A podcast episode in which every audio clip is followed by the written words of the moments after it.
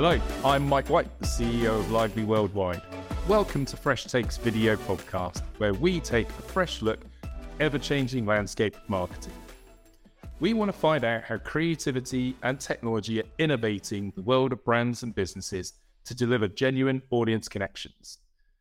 Everyone is talking about the developments in technology and the constantly changing landscape for marketers and businesses. Are we really keeping ourselves up to date with how the law is also evolving, or shall we say, trying to keep up? The news is full of the latest court hearings in the crypto and NFT spaces, and let's not forget the incredible speed at which AI is hitting the news. So, how do we navigate these constantly evolving advances in technology while wanting to stay creative and be at the center of culture? Well, this is why we're here. Lively is a creative innovation agency taking an agnostic view across all this noise and finding the true pioneers in our industry, innovating in the world of marketing and entertainment. So we can discuss what we have learned and how best to navigate the future. Today, we are talking to Jeremy Goldman, who is a partner at Frankfurt, Kurnit, Klein, and Selz Law Firm. Jeremy co chairs the firm's blockchain technology group and the firm he works for specializes in entertainment and arts. Delighted to have you on board Fresh Takes, Jeremy. Hi, Jeremy. How are you? Hello, Michael. Good to see you. How are you? I'm fine, thanks.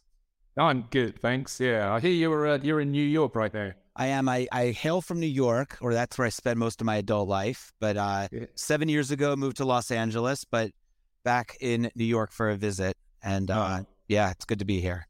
Good for you. Good for you. Well, look, why don't we start uh, with? Um, it'd be great for, to have just a little brief introduction about yourself and uh, the work you do and what took you to Los Angeles. Great. So I think the the high level, uh, I'm an intellectual property lawyer, and my expertise and my passion is, and always has been, at the intersection of intellectual property and technology, and new technology in particular.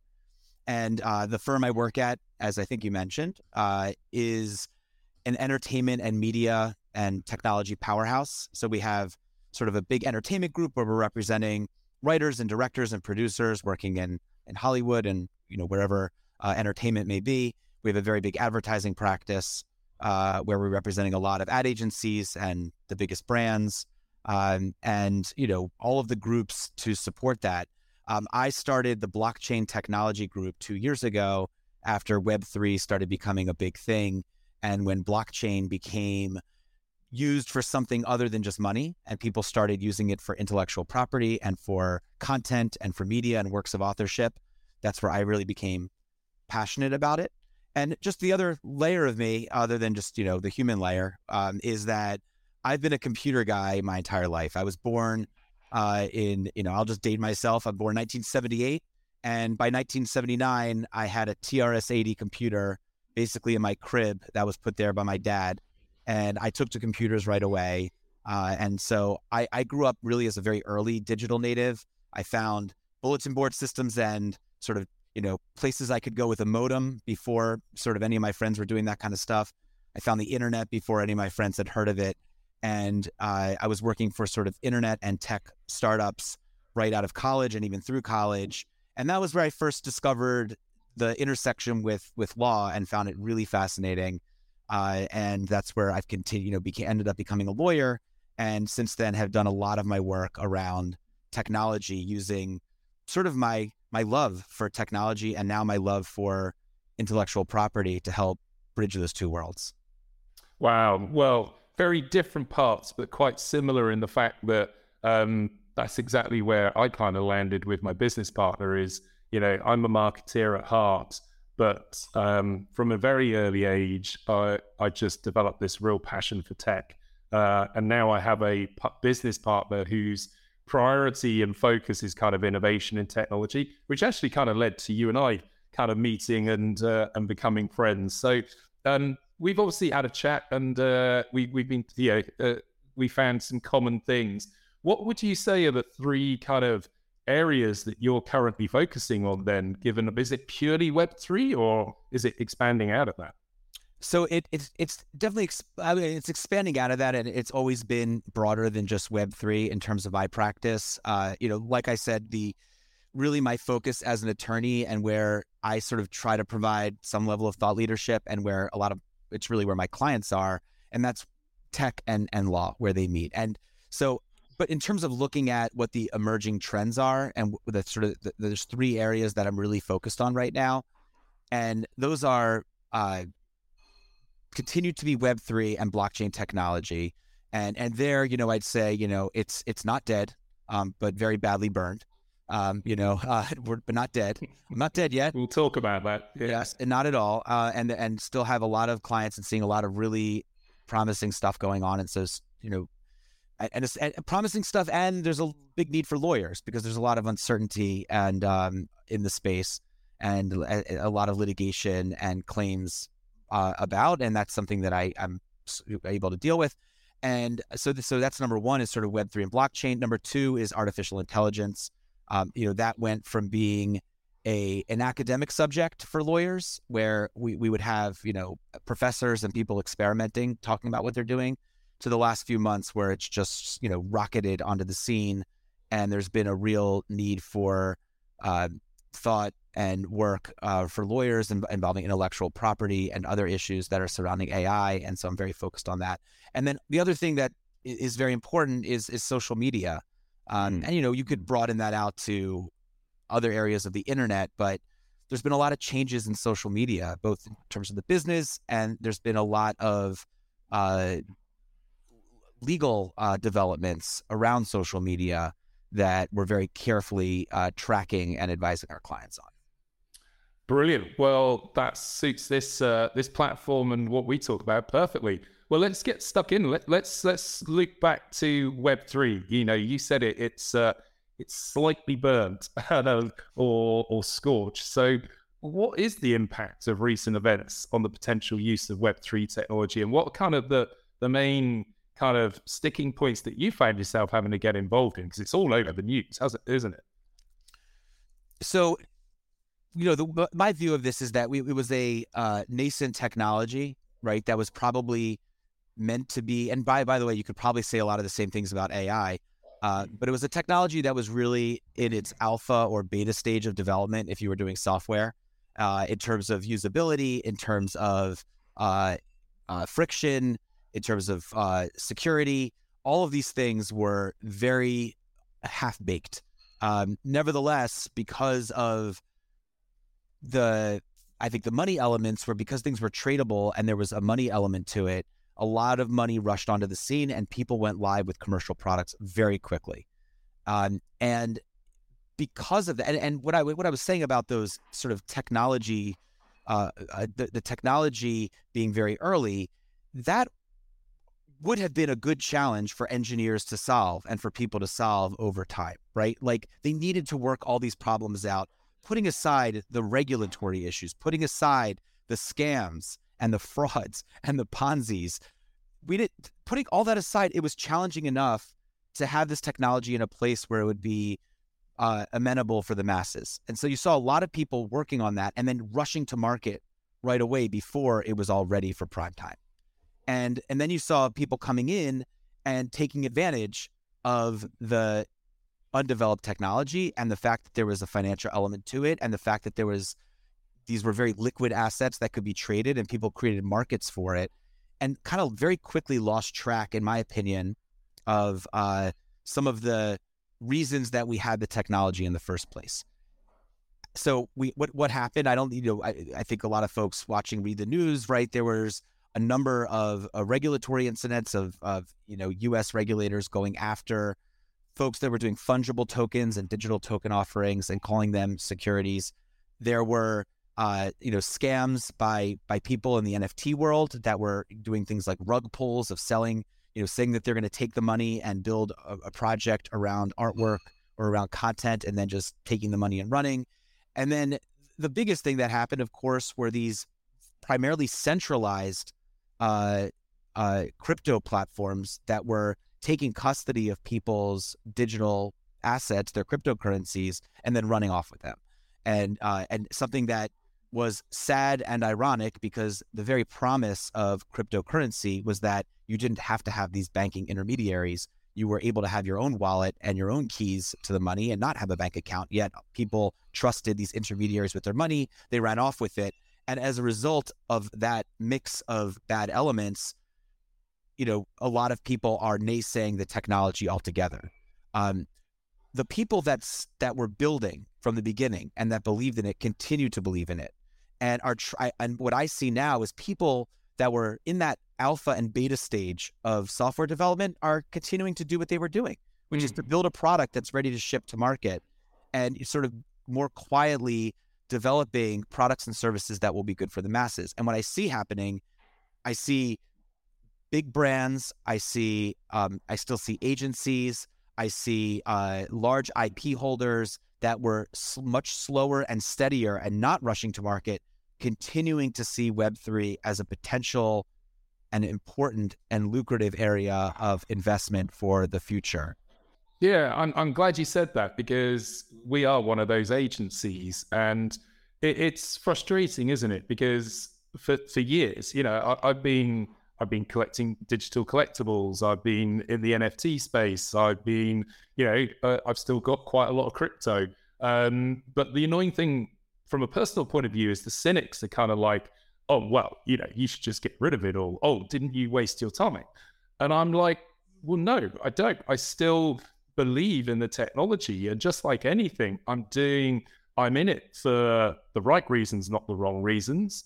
And and so I suppose at, at and that is it's interesting isn't it? You know we're not saying nfts anymore we're saying digital collectibles. And you know we're going through this this kind of evolution.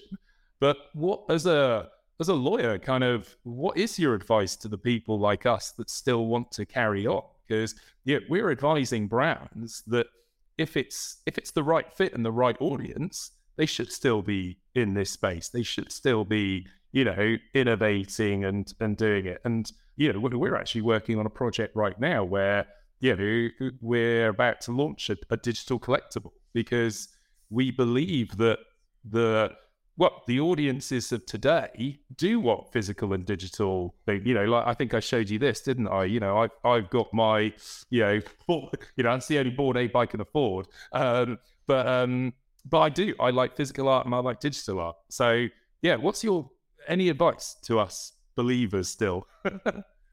yeah, I think that it's um, I you know I still very much believe in the promise of of of the technology, and I think the um the, the, the lesson to be learned from this is that you know there were a lot of folks that jumped into the space and launched projects because they wanted to be part of the hype machine that was happening and you know and and everyone you know there was some success stories but there was a lot a big bubble that that emerged out of that, and then a, a crash due to the fact the factors that I discussed before. Um, I think that if folks are going to launch projects in this space and want to get into it, they have to do it for the right reasons. And and people that knew what they were doing would frequently ask brands or agencies or folks getting into it, they would say, and in, in like the Web3 lexicon, they'd say things like why token, right? Why token? Yeah. That's right. Yeah. And and that's really the question is like people were I, I saw it all in the last two years. People would tell me about their project and then they would tell me about, you know, a cryptocurrency that they would have, their own coin that they would develop as part of the project. I'd say, why do you need your own coin? Most, you know, in in the non-blockchain world, do you need your own currency? Or do you just you're okay with dollars or you're okay with pounds, you're okay with euros, right? Why do you need to create your own coin around this thing? And if the answer was any was unless there was really, really, really seldom a compelling answer you know, more frequently the answer would be, I think the answer would just be because it's a way that we can hopefully make some quick cash. And I think those days hopefully are over. Uh, to me, you have to go back to foundational principles of what this technology is there for. And one of the great use cases of non fungible tokens, I don't think it's a dirty word, is what you're talking about, which is digital collectibles. Mm. And they don't have to be, you know, you showed me the Bored Ape, and I love the Bored Ape Yacht Club. I, I do work for Yuga, and they're they're wonderful. But you know, there's a lot of utility and scarcity around Bored Apes, but a digital collectible doesn't have to be something that's very expensive. It could be right. something you get for free. It could be something yeah. that costs a couple dollars. Yeah. And it's just a way, and I can look, I can get into some of the IP issues that I think will be interesting, but it does bring something new because uh, around digital collectibles. Because until blockchain and NFTs came about, there really was no good way to have a digital collectible. No, exactly. Just didn't exist. And so no. we should not be throwing away that that that revelatory thing. That that is a revolution. That is important. Mm. And mm. we should not be throwing that away because of the potential for scams and frauds and other things. Yeah. Well, and uh, and the same thing applies. Uh, you know, for instance, digital collectibles, but also um, rather than kind of tokens or or some form of currency, it's it's that you know, uh, we're even looking into the kind of the, the the new way of building up memberships. Is you know that I think, and I think that's kind of where I always saw Bored Ape is I'm I'm becoming part of a community now, whether that needs a currency associated to it, I don't know because we don't know where these digital worlds are going to take us. But you know, I looked at a, I saw a fantastic project la- the last week by Under Armour, where they they were the the agency was the first people to create a digital collectible trainer that was actually transferable into different worlds. So you could buy the same pair of trainers and wear it in Minecraft, wear it in Fortnite, wear it, and, and I thought that was amazing and you saw a community latch onto it, just like the trainer community, because they they were having this digital identity that they could wear and show and be proud of. Um, and I think that's the interesting bit here is is rather than like you said, invest in a business, be be part of a community and build it around that. And then you can start seeing some really exciting things. And this transformation across digital worlds and physical worlds gets really exciting. Um, and so, so what's you know all we can see right now? It's like you know, there's that saying, you know, I can't see the wood for the trees because there are so many lawsuits going on. You know, how does the abuse of technology and Web three? You know, how do you guys keep up? How you know? Uh, you know, I, I need. It sounds like if I'm going to go into this world, I certainly need a a lawyer by my side to to make sure I'm getting it. Well, you know, how do you feel about that? Well, I mean, I, I of course, yeah, I think everyone needs a lawyer by their side at all times. yeah, obviously, but uh, you know, I, I look. That's part of our our job here is to keep do our best to keep abreast of the developments that are that are happening and to keep track of the the lawsuits and what they mean, uh, and the regulations and what they mean and what the regulator regulators are up to that's that's our job. And and you know, how do we do it? We we do it the same way that you, you do it, Mike. Right? Right? You're in, in your industry, which is you you have the people that you follow on Twitter, you have your newsletters, you have your podcasts, um, and we have the same. And it's it's like you get in your little bubble, and and like I assume that everyone has heard of the lawsuits that I follow and are super hot right now, but that's just not the case. People have no idea. In fact, people, a lot of people still don't even know what an NFT is. People don't know necessarily what a blockchain is. Right? This these are things that I you know, live in an echo chamber. So I think it's everywhere, but yeah. right there, it's not necessarily. Uh, and, and, and look, I mean, a lot of, a lot of, uh, advice that I give to clients, people come along is just do the best we can given what the information that we have, because mm-hmm. it's still a very uncertain regulatory environment. Um, and, uh, you know, on the intellectual property side, I think it is a job, as always, of applying existing laws to just new applications. There's not, I don't expect there to be a whole lot of different laws written that are going to govern blockchain and cryptocurrency and digital assets. I think it's mainly going to be the job of taking existing laws and frameworks and seeing how they apply here. And that's mainly what we do. Well, that's good to hear. That's good to know. Well, like you said, we, you and I are in a uh, what is ironically still a very small bubble uh, within the world of, of kind of maybe crypto and NFTs and Web3, but you, you, let's segue now into kind of social media. You know, social media is a world we're very used to. Uh, we've um, been submerged uh, in it for a very long time. But how how's the kind of the evolution of Web three going to start impacting this world of social media? Uh, yeah, it's a great question. Uh, I think there's I think that there's kind of two ways to look at it from the Web3 angle and from the social media angle. Sure. I'll, I'll, start from the social media angle. And, and there I would start with some of the, you know, it's an evolution or it's a, a pushback or it's a contraction of, of, you know, centralized social media platforms, right? So Facebook, Twitter, TikTok, etc. These are places where, um, you know, it's a company that owns the servers and they own the data that's collected, which is their most valuable asset. Uh, and they own the eyeballs that they can then advertise to and then collect the revenue and sometimes share to some degree with people. But the, you know, information and the content that people put out there uh, is is ultimately controlled by those by those platforms, and they also control the algorithms that dictate how content is going to be displayed to you. And as a result of that, over the last you know few years, there's been a lot of criticism thrown at you know the Facebooks of the world, uh, and there's been uh, even more criticism because of some of the ownership changes at Twitter, for example.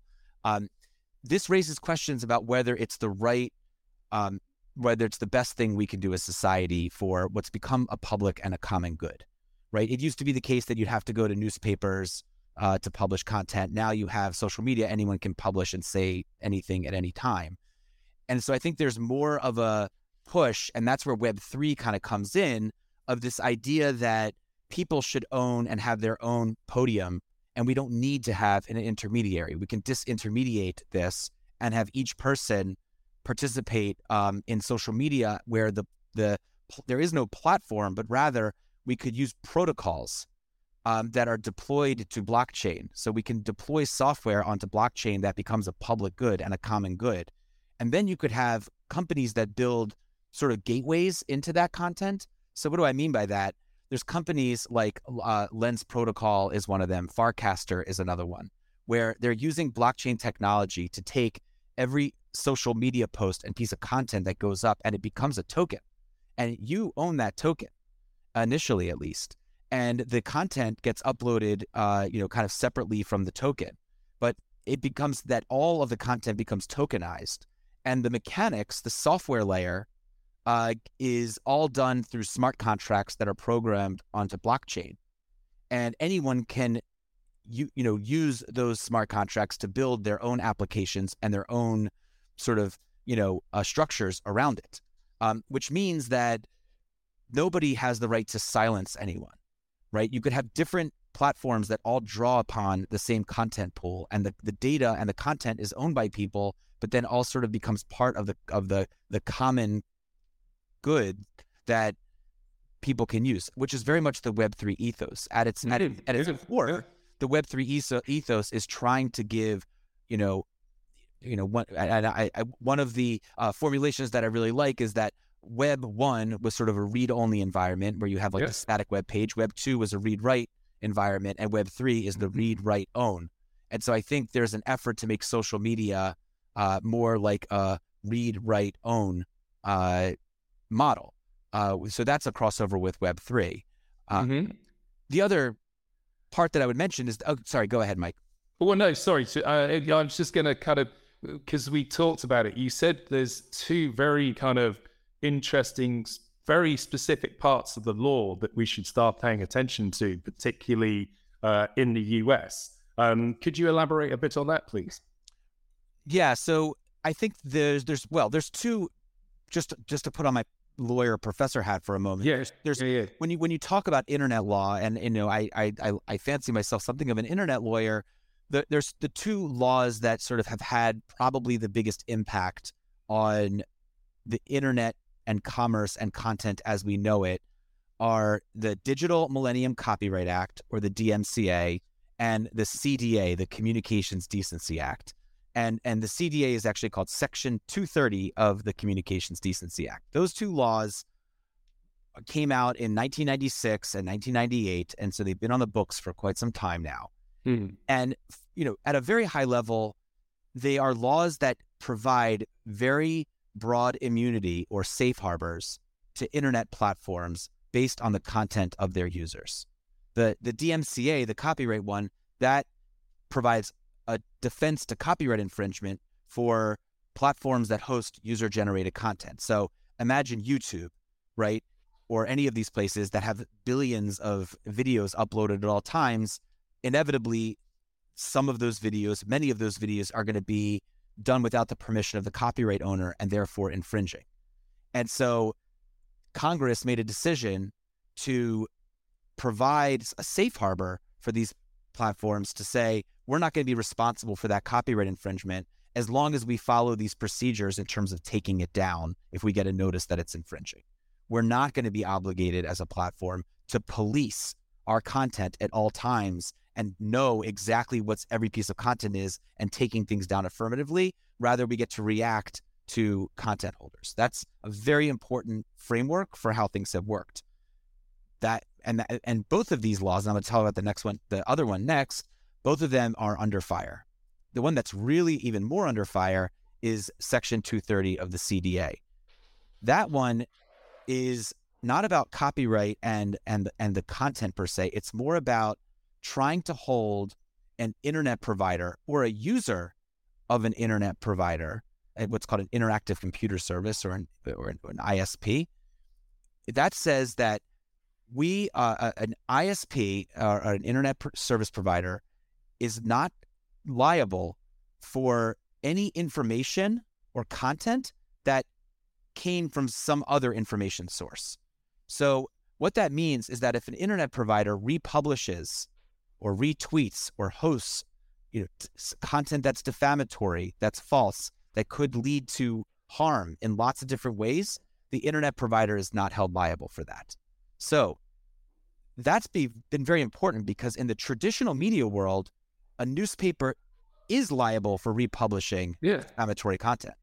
Yeah. And you, you kind of rely on that editorial process to deliver you kind of factual information, don't you? Exactly. And so that's a lot of the buzz around the fake, you know, when fake news was the big news, there was a lot of criticism thrown at Section 230 because of the immunities that it provided for the platforms that were allegedly, you know, per, per, uh, per, you know, uh, putting propagating uh, these fake news into the world. Uh, hmm. Now, there's there's a couple things. So that's sort of one area. 230, Section 230 is under attack now. And it, it comes in a very strange uh, lawsuit that's going all the way to the Supreme Court of the United States. And the Supreme Court's going to rule on this. They uh, That lawsuit um, deals with the social media platform's algorithm. And it's it's brought by families of uh, families of victims of terrorist attacks who are claiming that the terrorists were aided and abetted by the videos and content and algorithms that were posted on the social media platform. And the and the platform was able to defend themselves and get out of that lawsuit by relying on this section 230 statute that says we're not liable for the content of other people. And the question is, can they use section 230 to shield themselves from the algorithms that they themselves employ and then end up pushing harmful content to the top because it's very clickbaity. And so that went all the way up to the Supreme Court. And it's the first time that the Supreme Court is interpreting that statute. And the internet industry writ large is very concerned and alarmed, and that the Supreme Court is going to interpret that statute much more narrowly than the lower courts have before. And I think there's a real risk of this. And so that is is a potentially of going to be a very very big development in terms of social media and what people sort of people uh, and, not and it's not just the social media platforms it's people posting or retweeting content on social media platforms mm. um, and if section 230 gets gutted by the supreme court then the internet as we know it in the us could have a, a real sea change wow wow looks like I'm going to have to get you back when we hear about that. yeah, no, that'll be one one to talk about. Yeah. So got so okay. We've talked about you know uh, last year's buzz of of Web three. Um, obviously, uh, and then we kind of moved into the world we currently live in, which is social media, and of course, you know things are happening so rapidly now. We've now got AI to deal with. Um, that's going to be really interesting for all of us, and particularly for you know the law, because what are your concerns around kind of AI products and their boundaries in terms of clients artists? It's just a, it's another cat of worms, a cat of worms, another bag of worms. Sorry, that's uh, that's going to uh, going to open up, isn't it? Yeah, I mean, I, I the artificial intelligence has become a, a tremendously important uh, topic for intellectual property lawyers, but it's also of great, great interest to people that are doing branding and marketing and advertising. Uh, and so I think you know, as a as a real practical matter, just starting there, what we see at our firm is a lot of ad agencies and and producers racing to use AI to significantly and drastically reduce expense in terms of copywriting, in terms of uh, creating using stock imagery, uh, and in, in, terms of uh, creating audiovisual content uh, and and music content that that they don't have to get third party licenses for. And so we have clients that are asking about the boundaries of that. Can we do that? Uh, are we okay? Are we is, who could who could sue us for that? Mm-hmm. Right? They, they, they, know the pro- they know the risks involved with licensing music and licensing third party content, and they they understand there's a cost and there's a, a risk there of not of not going through the right steps. It's a much less certain about what the risks are when you're using AI tools to generate this stuff. Mm-hmm. Um, and so th- th- there's there's that concern. Um, and then from a, a more higher level academic perspective, the way that I, as a lawyer, look at artificial intelligence from an from an IP perspective is really helpful to think about it by dividing it by the input and the output, right? And so the input, we'll start with the input. And there the question is these generative AI tools, where do they get their data from? Where do they get their content that they're ingesting? And they're getting it from the wealth of human output that creators have put into the world since the beginning of time until now. And there's a lot of outrage and questions being raised about the legality of ingesting all of that content potentially to be used later for commercial purposes, either by the eh, generative AI tool developers that are, you know, were behind those tools, or the folks that are using those tools for their own purposes is kind of how I started, right? Folks like, you know, if you're making uh, commercial products or uh, advertising around, you know, around using the AI, you're benefiting from all of this creative work and you're not paying anyone for it. And the AI mm-hmm. tools aren't paying anyone for it. Um, so that's really the, the the input question. And, you know, there, there's already been a, a slate of lawsuits filed um, by, there's three different putative, or actually two putative class action lawsuits that have been filed. And I say putative, that just means they're not class actions yet, um, they're, but they're trying to be a class action lawsuit by uh, illustrators and by computer programmers uh, that are claiming that these AI tools sucked up their copyright protected content and and used it without permission and have and, and they should have to get a license for it and pay for it. Uh, the, the third one is by Getty Images, the very famous stock image company. Uh, you know, in England, they filed a lawsuit against uh, Stability AI, which is one of the big uh, generative AI companies. Mm-hmm. So uh, those questions are very interesting to me, and uh, will raise issues under copyright law. They'll raise issues under contract law because there's frequently terms of service that protect these content. Um, and so that's sort of on the input side. But I'll, I'll let you. Surely, yeah. Surely the um, surely the developers though that are creating these AI systems have uh, are bound to program in that you know there's got to be a certain amount of where they access. You know, it's surely that's that's the situation, or is that just that you know a silly uh, presumption on my side? What did they have? Did they have permission to use the data that they're using? Yeah, it's like, look, yeah, because, uh, and again, maybe, you know, uh, but my business partner's a tech guy, uh, I'm the marketeer, but in my mind, you know, there is a, there's a, at the end of the day, there is a coder developing these, these AI systems. And surely, you know, part of that coding needs to direct them on where they should find that information. Or is it just opened up to the internet and they can do, these AI systems can do what the hell they like? it, I think it's I think these lawsuits will explore exactly that question. Right. So I, I, right. I, can only speculate. I, I think my my my not just my hunch, but my understanding is that some of these AI tools like GPT three, which is the basis for ChatGPT. Um. Stability, Midjourney, they're deploying the same types of web scraping tools that search engines deploy um, when they do when they cache the internet, right? So they're putting spiders out into whatever is publicly available, mm. and they're just taking everything. They're not. They're ignoring. You know, I think the allegation is that they're kind of ignoring any sort of. I don't know if they're going behind paywalls, but anything that's publicly available, the AI tools are treating as fair game. And Guys, it's, it's almost like we're going to head. It, it, it, feels like we'll, we'll almost go through another GDPR scenario, isn't it? Like you know, there was a there was a big hit, you know, in the industry where it was suddenly like, wow, our data is being used in ways we have no idea. Now you've got Web three and you've got AI coming into the situation. It feels like it's going to be another sweep of of that, situ- uh, that scenario, doesn't it? It could be, although I think the only Europe, the EU actually has a proposed regulation already drafted around AI, and it's very pro AI. Uh, you know, they're sort of like they have like a red level, an orange level, and a yellow level, right? Like high risk, medium risk, low risk, and it's sort of like the no zone is the government doing like China style, like social scoring of individuals based on AI algorithms. They're like, we we were, are not going to allow that. We're not going to allow AI to grade our citizens. That's a no.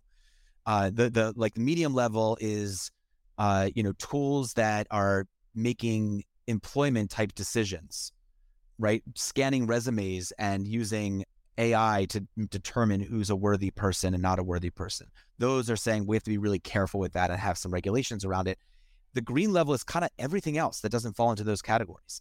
Um, and so, and and and I, I think that to me, it's it's ultimately a, a, really important policy question that everyone in society needs to be asking themselves.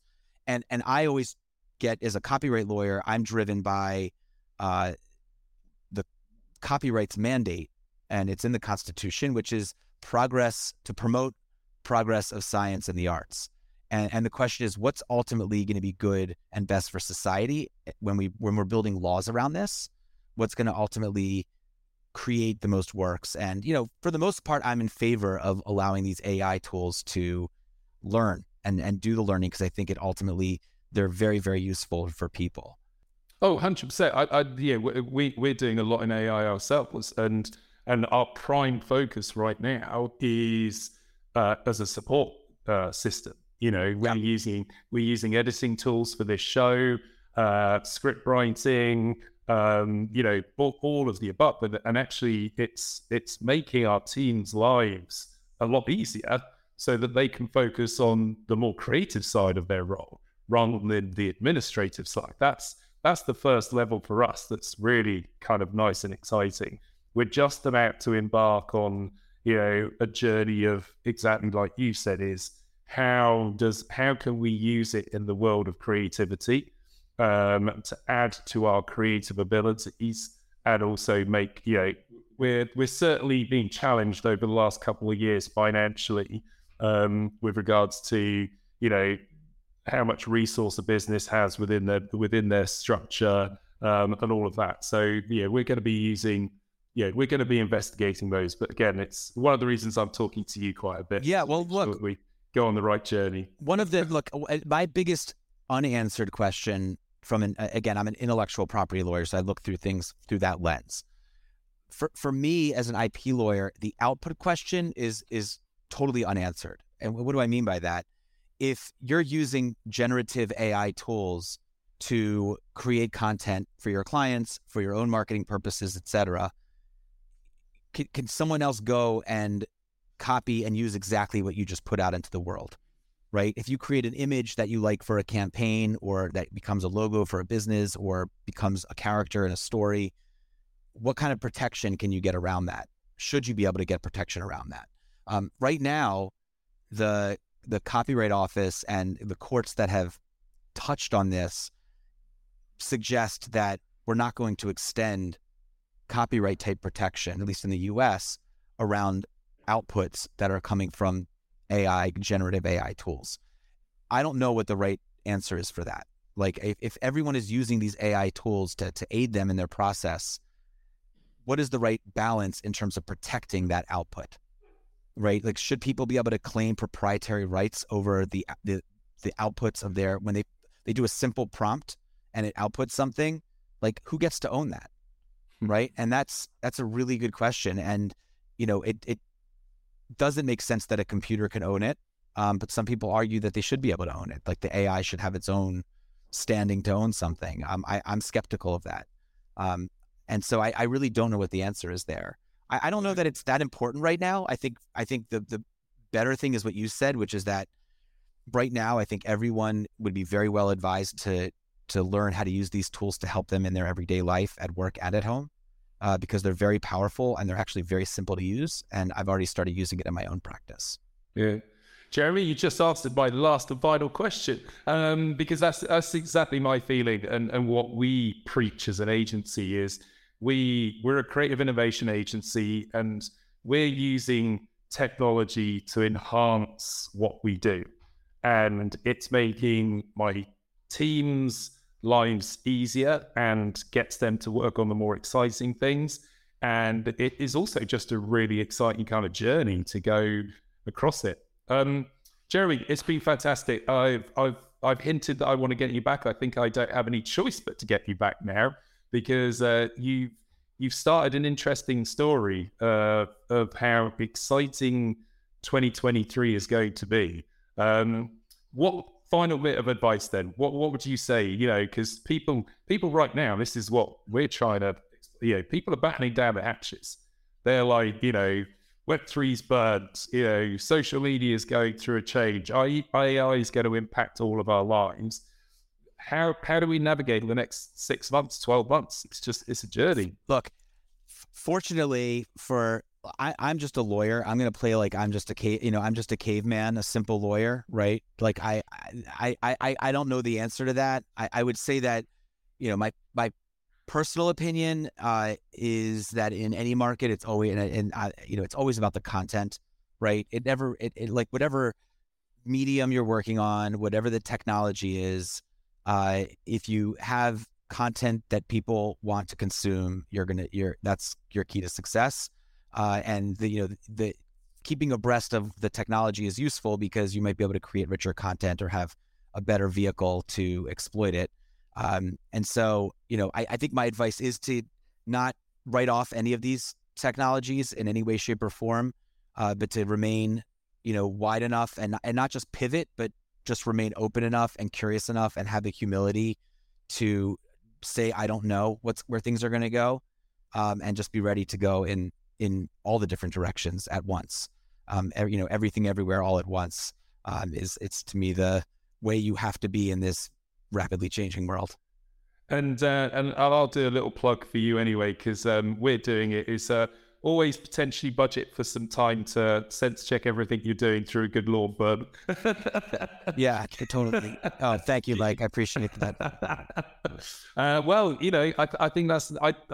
It's only for our own good, isn't it? Is we, you know, you and I are firm believers in everything that we've talked about. There is a benefit um, uh, for the future of any sort of business, uh, whether it's entertainment or marketing you know, these are exciting technologies that are going to deliver far better connections with the audiences and communities we're trying to create.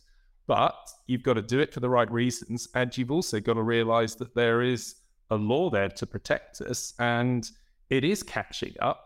So it's better to be kind of alongside it than you know, for it to eventually come knocking on your door, isn't it? yeah, and I think look, a, a, quick a quick consultation with with an attorney can save you a lot of headache and trouble down the line. Is is the exactly. bottom line? It's just like buying insurance, you know.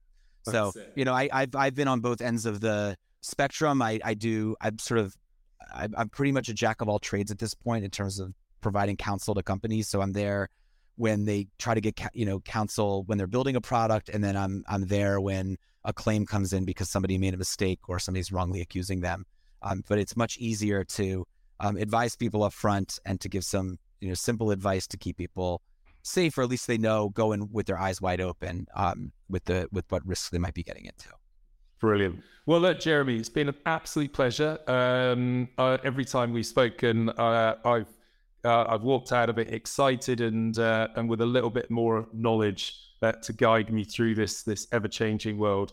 Thank you very much, and um, hope you've enjoyed it as well. Thanks, thanks so much for having me. Thank you. Excellent. All right. Goodbye. Bye bye. So that's another complete show. I hope you are finding these discussions as insightful as I am. If you are, then please share your excitement, tell your friends and associates to join us for the next one. See you soon.